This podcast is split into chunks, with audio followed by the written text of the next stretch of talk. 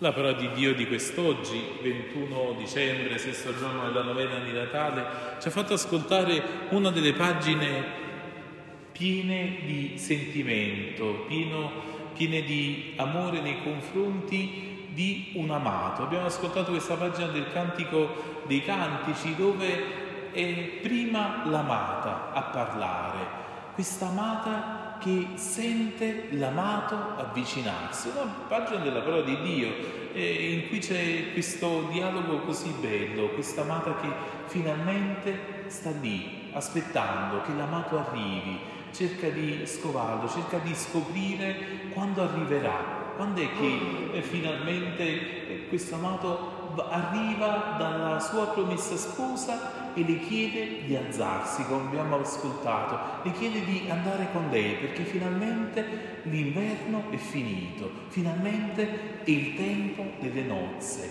finalmente è il tempo che nasca qualcosa di nuovo. E cosa celebriamo a Natale se non la vera nascita, la rinascita, rinascere con una luce nuova, rinascere a partire da un incontro d'amore.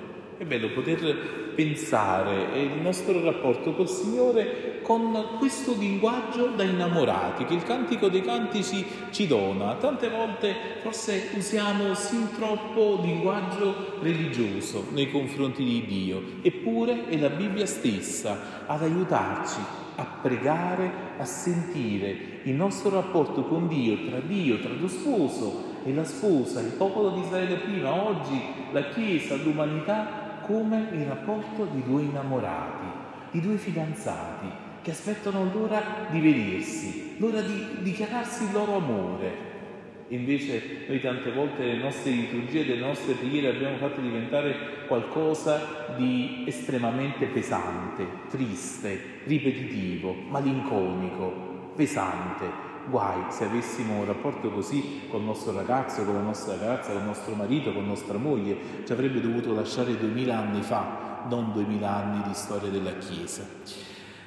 Davanti a questo canto d'amore, eh, la liturgia in queste sere, ormai per la terza volta, quasi ripetita Juant, ci fa ascoltare ancora una volta, eh, come appunto nel corso del riascoltare la storia della salvezza, la pagina della visitazione di Maria che ormai eh, avendo ricevuto l'annuncio dell'angelo si sente spinta ad andare verso Elisabetta per condividere quanto le stava accadendo, mossa da quello che iniziava a muoversi dentro di lei. E abbiamo ascoltato nel canto al Vangelo eh, l'antifona o l'antifona maggiore che ci accompagnano per le ferie maggiori del tempo ordinario, che inizia con O astro che sorgi, splendore della luce eterna, sole di giustizia, vieni, illumina chi giace nelle tenebre e nell'ombra di morte. O astro che sorge, lo cantiamo in astro del cielo. Cos'è questo astro che sorge? La, la, l'originale latino inizia con o oriens, o oriente. Dall'oriente noi sappiamo che sorge il sole, ma dice che sorgi dall'alto. Quindi evidentemente non è semplicemente il sole, quello che noi già conosciamo, non è un giorno nuovo, non è qualcosa che quasi dell'eterno ritorno si celebra continuamente, quasi come se fosse del tutto naturale. La luce lascia il posto al buio e poi il buio lascia il posto alla luce e semplicemente è un nuovo giorno. No, c'è un sole, c'è un astro, c'è un sole che sorge dall'alto. Noi quando vediamo il sole sorgere lo vediamo evidentemente dal basso, noi che siamo a Ischia siamo abituati a vederlo che eh, che sorge e tramonta nel mare. C'è qualcosa che nasce dall'alto, c'è una vita che ci viene donata dall'alto.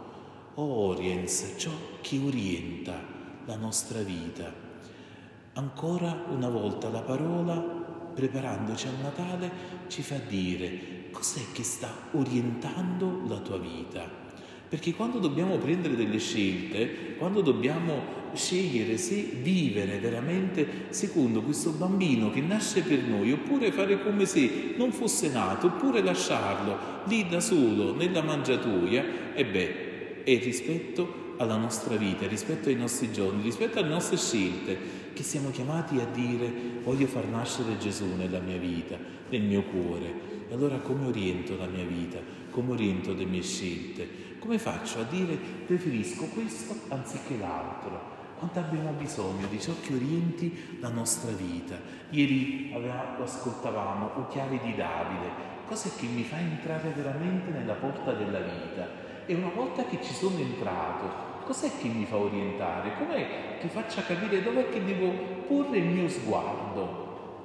E lo vediamo come Maria questa antifona l'ha vissuta nella sua vita. Maria riceve questo annuncio. E dove è orientata? Non è ricurva, non è orientata a se stessa, non si mette un bello specchio davanti eh, a sé e dice quanto sono bella e quanto sono brava. No, Maria si sente spinta ad andare fuori, abbandona Nazareth, abbandona le sue sicurezze, si mette in cammino per una regione montuosa si orienta verso qualcosa, verso un cammino, un percorso a lei non facile. Noi tante volte preferiamo la strada semplice, preferiamo la strada dritta, preferiamo le cose facili e invece no, Maria si mette in cammino per andare da una persona che aveva bisogno, ci siamo detti nei giorni scorsi, di quell'annuncio con cui poteva condividere. In questo tempo, in questi mesi che ci stanno facendo preparare a riaccogliere anche come Chiesa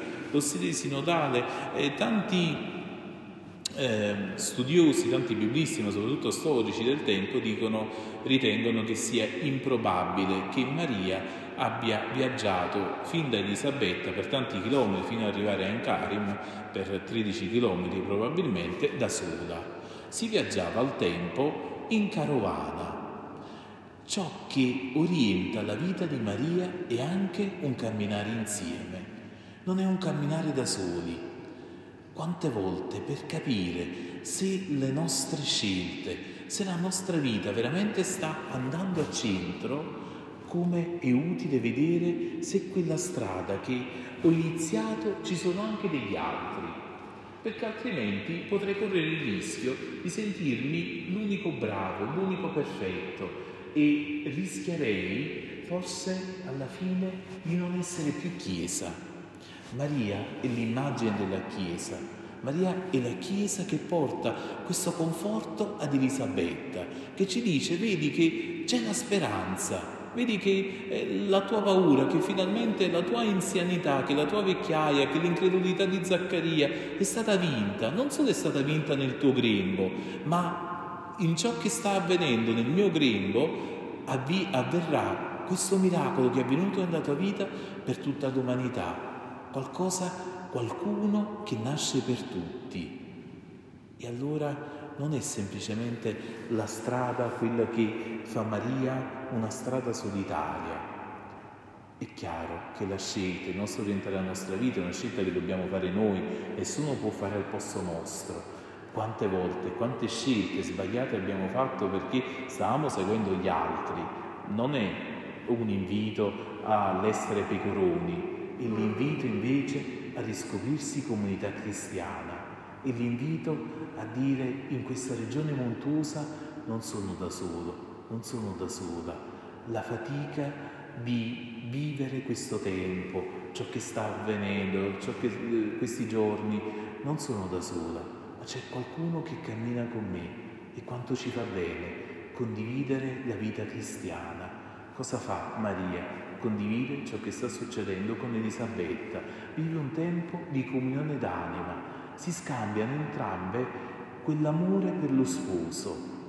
Ripercorrono, Maria eh, farà il canto d'amore più bello nel Vangelo come l'abbiamo ascoltato nel Cantico dei Cantici, uguale.